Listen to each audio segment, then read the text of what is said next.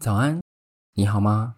我是彤彤，欢迎收听彤彤爱看书书说社会这个频道，让我用书中的故事带你同理世界的大小事。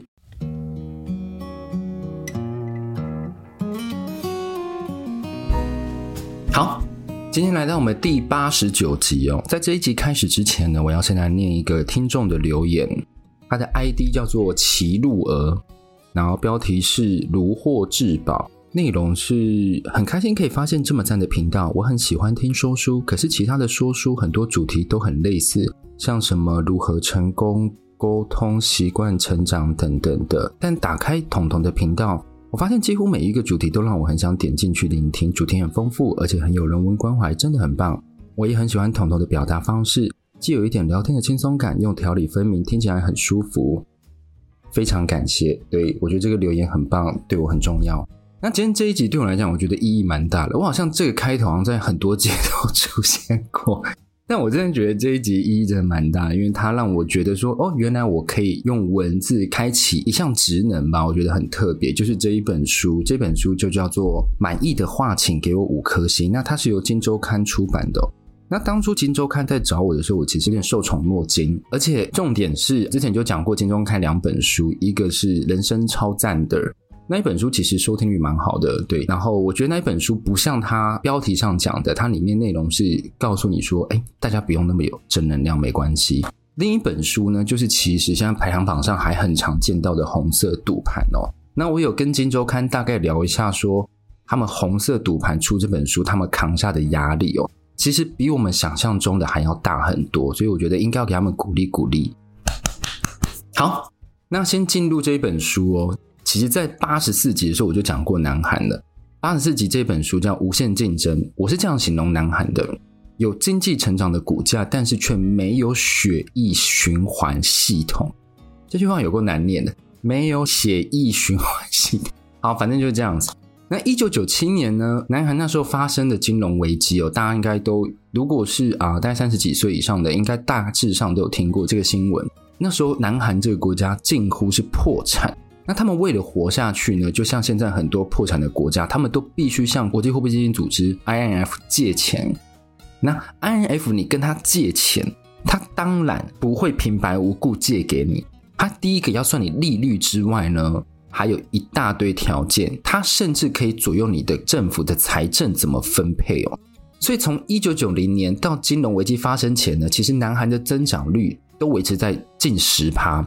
但是在发生金融危机之后呢，在一九九八年突然降到负五点一趴，是我很少看到一个经济场是负成长的。他那一年就那一年负五点一趴，那南韩就觉得说哇，这是奇耻大辱。所以为了洗刷这个耻辱呢。全南韩人民都想着以最快的速度将 INF 欠债还清，那他们总共欠了一点四亿美金哦。最后，他们本来可能要分个五年、七年之类的，但最后在二零零一年，比预定计划提前了两年八个月就把债务还清。那这个东西不是我要跟各位讲说，哇，那时候发生了一个经济危机，不是。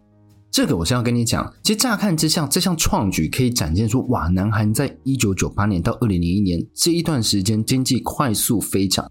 但是我们再扒开来看，其实是过度实行资本主义和揠苗助长，这样在短时间赚取大量外汇，给韩国带来什么影响呢？那我其实，在那个无限竞争那边有大概讲过，其实就是南韩的十大财阀。就占了国家六成经济哦，因为南韩是财阀经济，那剩下的四成是用将近七百三十万家国内的中小企业去分食这一块。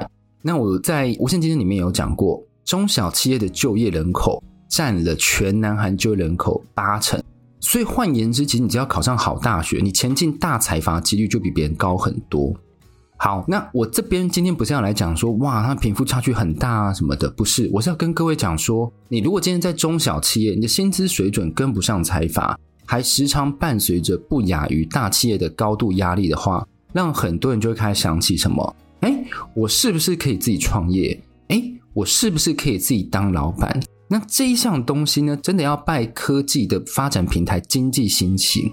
让我们可以在，比如说我们在上班的时候，有些人就会卖卖包啊，有些人就会卖卖自己的小东西啊，很多人都有自己的副业。像比如说平台经济，像我们最常叫的 Uber E 啊、Foodpanda 啊、接送服务啊、宠物照护。宠物照护这个也是最近很新奇的。我时常看到一个狗和人不搭的人在外面遛狗，那我就会觉得说，他应该是透过平台经济，然后来帮这个主人照顾狗，然后甚至是专业教学，供需方都可以在 App 上完成配对哦。所以我觉得这大幅的增加每一个人除了正职以外其他的就业机会哦。先来介绍这一本书的作者，作者呢是叫做柳庆炫和于秀珍。那这两位呢，其实都在韩国电视台 KBS 上工作。那他们透过不断的采访，就汇集了这一本书。那你想说，哎，彤彤，你介绍完了吗？哎，对，就介绍完了，因为他们就是在电视台工作的人。但我觉得透过他们去转译这本书，会让你觉得更栩栩如生呢，就好像是你进入到他的环境，在做这件事情。那这本书呢，我一样会分成三个标题。那第一个标题叫做“感同身受”。其实啊，我们已经很习惯科技走进人类的消费习惯，但我们真的知道平台跟承揽业者他们是怎么合作的吗？其实去掉那些繁杂，比如说你在现实生活中你要接一个案子，你可能要面对很多人，你甚至要有人脉，就你认识谁，你才比较有机会接触到这样的案子。但是你透过平台取而代之的，其实就是大家就是急。很急着要找解决这一部分的人，所以他不会管你说你有什么人脉，不会，他就是讲求你的实质专业度，你的作品集是什么，而且你的个人品牌怎么建立，然后呢，你的评价如何？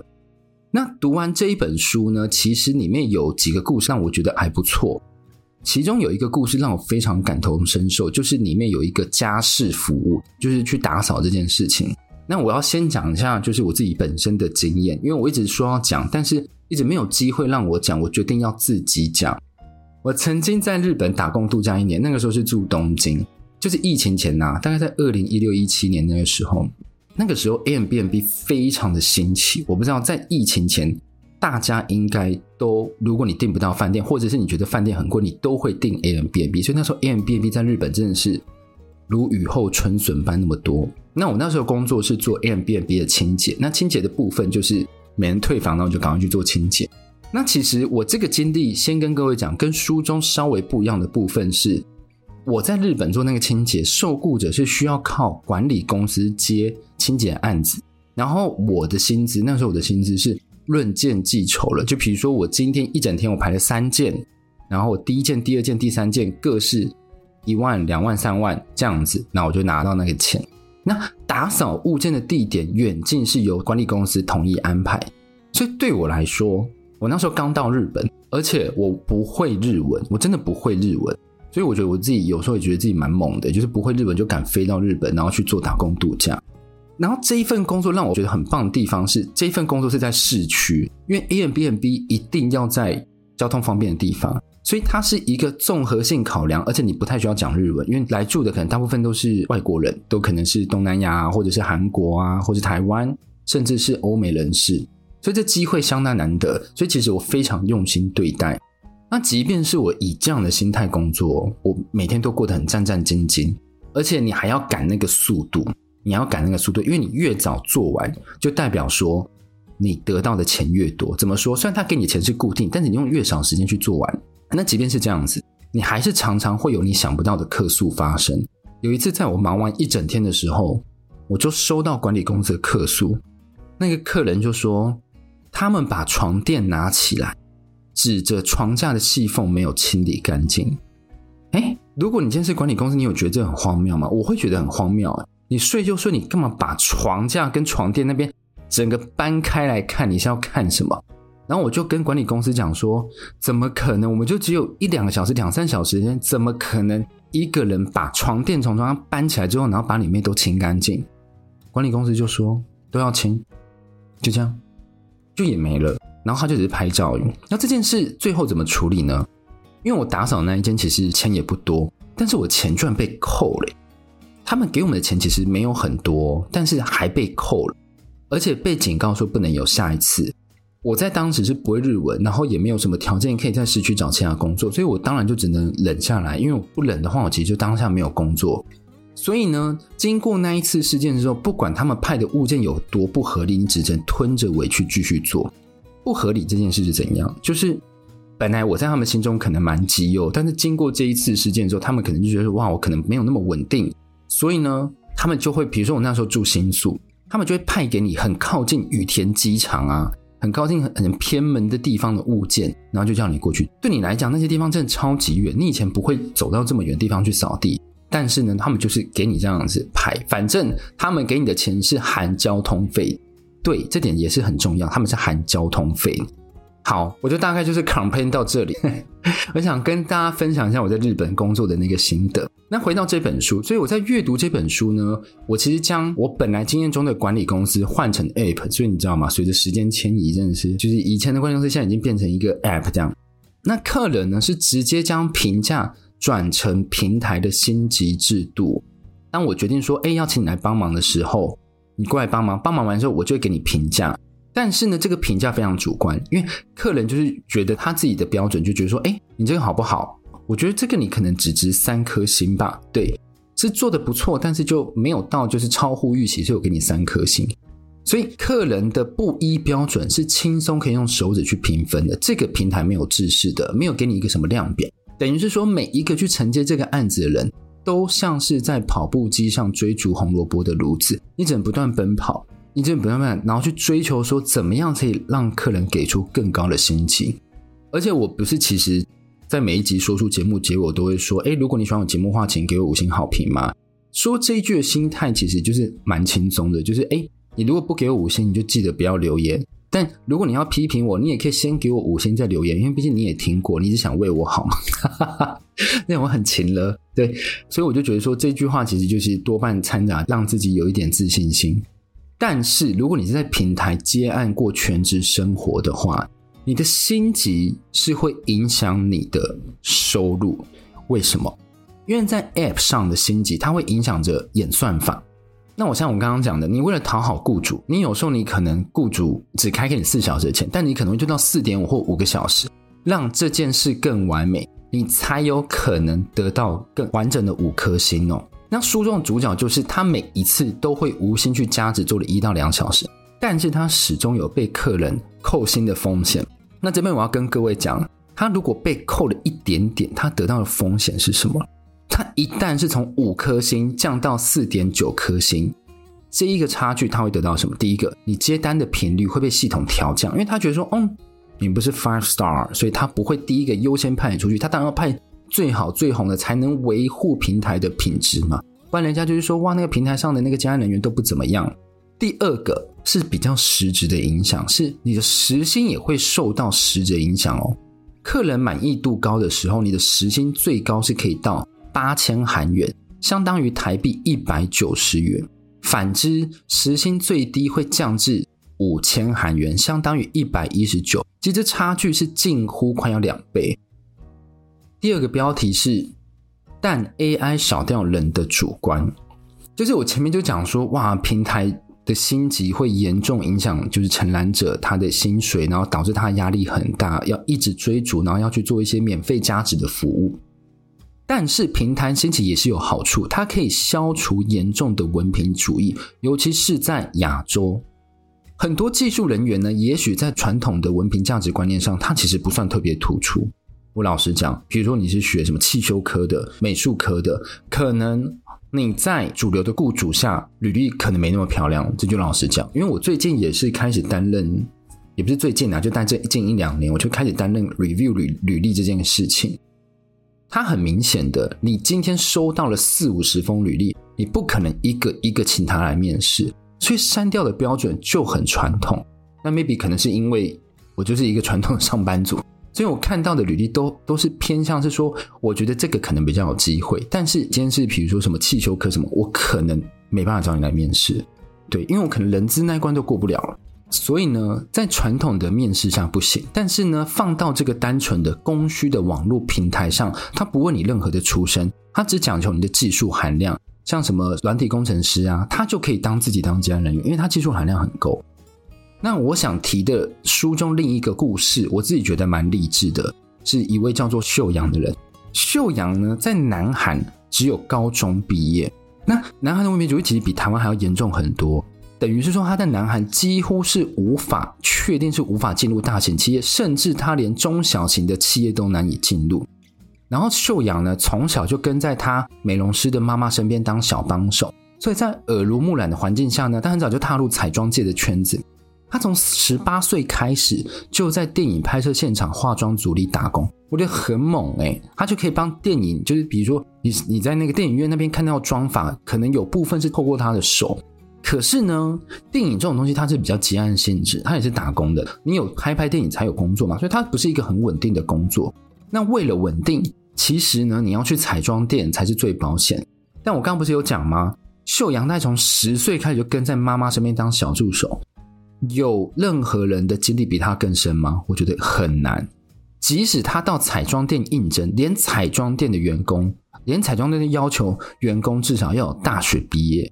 而且呢，如果你没有大学毕业，你可能就二技能没关系，但你至少要到集团专门的培训班。但是你到专门培训班的时候，你其实就没有经济来源，你甚至搞不好还要付钱。所以在现实经济状况不允许下呢，他就开始找寻解决方案。那刚好那时候全球肺炎让 freelancer 这个需求急剧增加嘛，因为大家都不能外出，然后他就开始在平台上打入这些资料，然后开始看有没有接案。他每一次接案呢，都全力以赴，就像我刚刚上面讲的，他都是用心把它做好，然后透过评论和你的评价去拉取更多需要的人，然后渐渐他就累积非常庞大的客群。这个我觉得蛮不错的，就是透过这样的方式。不会就只有单一文凭的方式，然后决定说你这个人有没有价值。但即便是透过这个平台，接案生活还是不稳定。所以呢，他就想说，为了要将平台上的评论评价有效应用，他决定转手为攻。注意哦，这边其实很多现在台湾的创作者很常也是用这一个方式去做转换。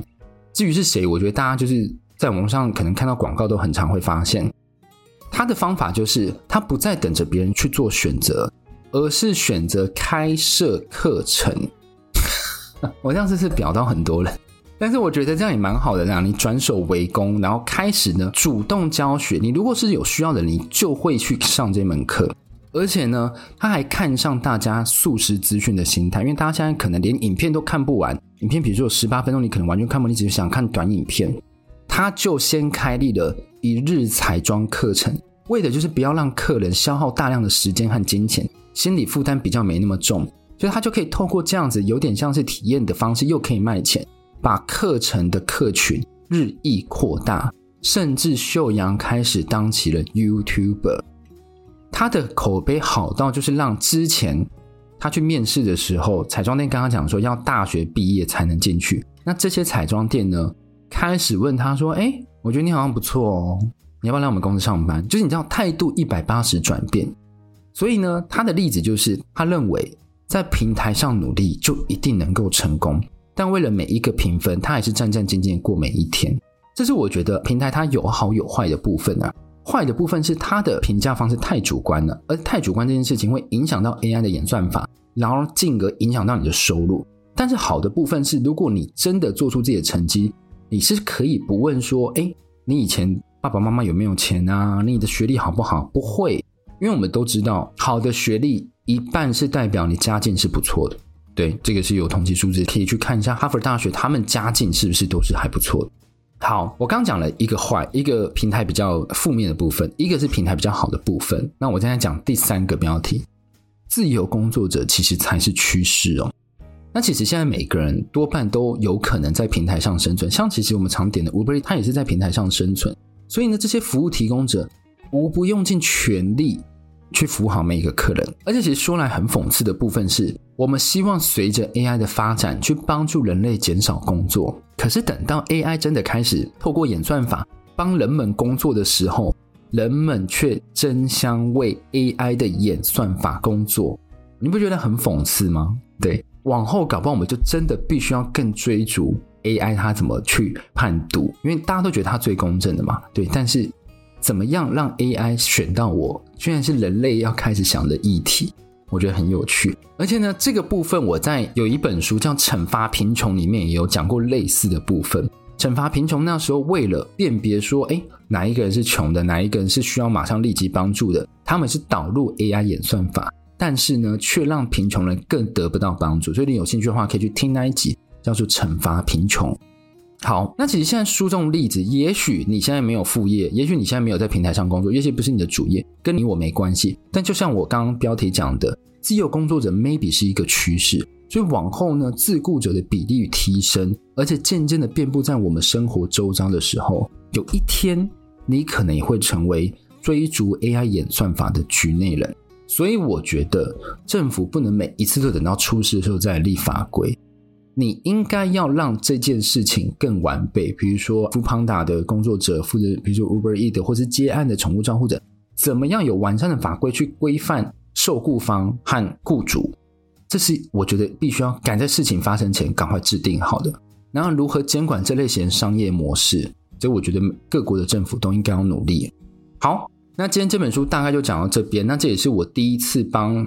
书写序的部分，诶，我刚刚前面是不是没有讲到，我帮这本书写序，对，而且我是第一篇推荐序，所以如果你经过书店，然后你看到这一本书满意的话，请给我五颗星，拜托你，就是如果你觉得不错，你也可以买下来看一下，看一下现在的趋势，平台经济，我觉得是一个蛮新的议题，也是你我未来可能会遇到的议题，然后也可以看一下我写的好不好。好，如果你喜欢我节目的话，可以给我五颗星或者留言，然后我有机会的话，我都会念出来，然后跟各位分享。那我们就这样子喽，我们下一集再见喽，拜拜。